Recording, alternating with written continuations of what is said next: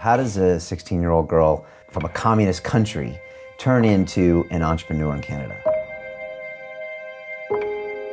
If you can be proud doing any job, you can grow to anything. Like if you can sweep the floor and be passionate about sweeping the floor, then you will grow eventually. But if you're sweeping the floor and you're like, oh, this is so beneath me, with that kind of attitude, you will not grow.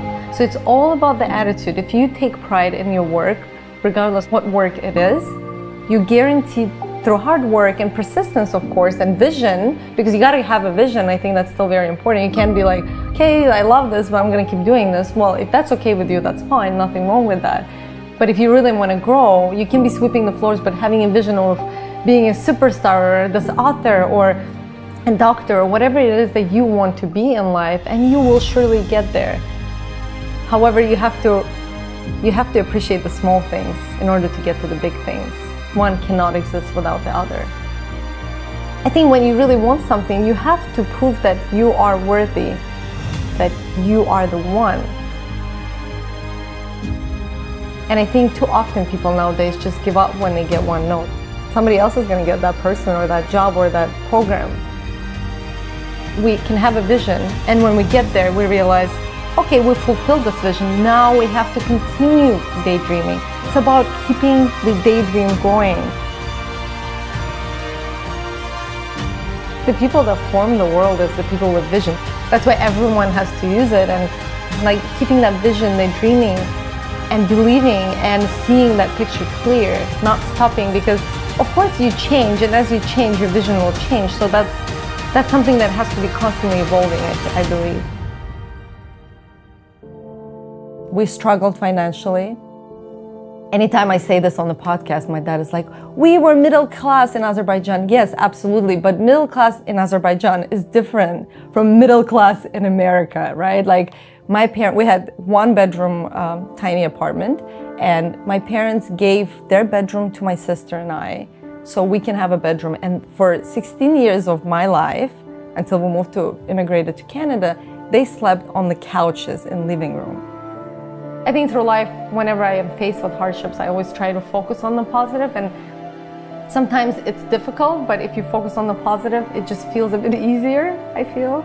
My parents had to start from scratch, and my dad had a great job in Azerbaijan. He would travel, he worked for BP, and then he comes to Canada and he's a nobody. So he had to work security jobs, my mom would clean houses.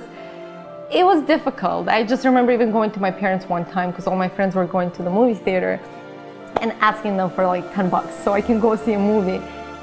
And they just looked at me and said, sorry, I can't. Like, we don't have this kind of money. Whatever money we have, we're spending it to feed. And of course, they didn't even need to explain it. They just said no. And I remember going to my room, just locking the door and crying my eyes out because I felt for a second like a victim. But then as soon as I felt that way, I realized, you know what? I don't need to be a victim. I can go and make my own money. Actually, this is great because I never want to depend on anyone, including my parents. So this from a young age of 16 taught me a huge lesson where I said, you know what? I'm gonna go work whatever jobs. I'm gonna make money, and you know what? I actually will help my parents because they brought me here. Alex says that like back then you two would go on these gratitude walks. Mm-hmm. One of the most powerful exercises you can do. Okay, can you break it down for us? Yes, it's not something we've invented. We got it from Tony Robbins, actually. Okay. If you do his, I think, Get the Edge 10-day program, on day one, he talks about gratefulness walks, which is very simple. Every day you go for a walk. You can do it alone or you can do it with your partner.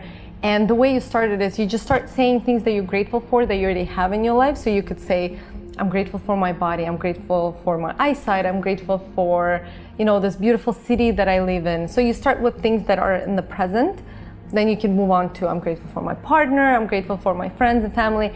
And then the magic part here is that you start saying things that you're grateful for that you don't have but you want to manifest in your life. So we would go on these gratefulness walks while we're broke and just completely lost, don't know what we want to do in life.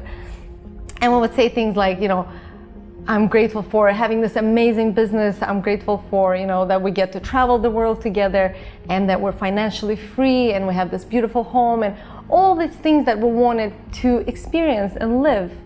And Brian, now, years later, it's crazy to think that we're here and beyond what we've even dreamt of or imagined. So we've used this exercise at different points of our lives, and it's extremely powerful, and it works every single time. But you really gotta like feel it, like as you're walking, you say it and you feel it. And yeah, like we would do it for a few months and then we would stop, but things would manifest in like a year or two. And then we would realize that they did, and we would restart the practice, but we would already ask for different things. And again, then they would come true. It's truly incredible. I think I'm not doing it at the moment, but me and Alex were talking about restarting the practice because it's just been life-changing for us. Yeah, I think it's super powerful. Would you make new ones up every day, or would you kind of say the same ones back and forth to each other? Because you can't say the new ones. Right, till you can change it slightly, but kind of you focus on the same vision. It's like you envision something and then you say it. And that's why I think after a few months we would give it a break. And then the universe or whatever goes out and starts to slowly manifest the right people, the right events, and then you realize a year or two later that, whoa, I am here. This is what I was envisioning. I think it goes hand in hand with having a strong vision. So it's using affirmations and the vision in a gratefulness walk. Yeah. 1993, 92, that's when Soviet Union broke down, and because before that Azerbaijan was part of USSR, I grew up speaking Russian, and then all of that collapsed. These were young kids who were on drugs, the soldiers, right, that were given guns and basically went around town shooting people on the street. So we come out of the tube station, I'm at the time five and a half, probably 6 years old, and I see like helicopters flying, like grenades exploding. And meanwhile, my mom was probably like, holy, how are we gonna walk home? And we had a 15-minute walk to go to my grandma's house. And then we're walking. She took us through the small streets. This is probably one of my earliest childhood memories. And literally, these soldiers were just shooting innocent people on the street. I remember turning to the right and seeing there's a soldier with like a, what are they called? AK-47's probably. He's standing at the end of the street, and we're crossing the street, and we're like almost at my grandmother's house, and he looks at us, and then he turns the other way. Wow, so you could have been dead. Yeah, like literally, but I can now, I get more emotional now because I can imagine how my mom felt. Right. With two girls, and like any one of us could have been shot, you know? But you didn't process it. You were a kid and it was like a movie. No, it was just like a fun game because you're not attached to life then. Even if you were to die at 6, I don't think you're that afraid because you're like, oh, whatever. Yeah. I don't even know what we think at 6. And then just like also hiding, because then we got home and everybody had to be on the floor because they were like shooting the windows. That's like serious scary. Yeah, like that's crazy stuff. Trauma. And it is major trauma, I guess. I don't know. See, like I hid it all inside and now it's all coming up because it needs to come up and just like leave because it's not serving my body anymore, because that's also partly I think like why for a big part of my life like I have like mild anxiety, because I feel like the can go down at any time, right? Because you grew up with that. Or anytime I hear a siren, because we used to get those sirens at night, like I go back to being like 6, 7 years old. And some people can say, well, I also experienced that when I lived there, but I feel like everybody observes things differently and absorbs things differently. So for me, it really impacted me. A lot of people who grew up in Canada or who were born in Canada, they're just so comfortable because they've always had this nice, comfortable life. But the immigrants that come into the country, they're hungry and eager. If you look around Toronto, for example, one of the biggest, if not the biggest city in Canada, most of the businesses are owned by immigrants.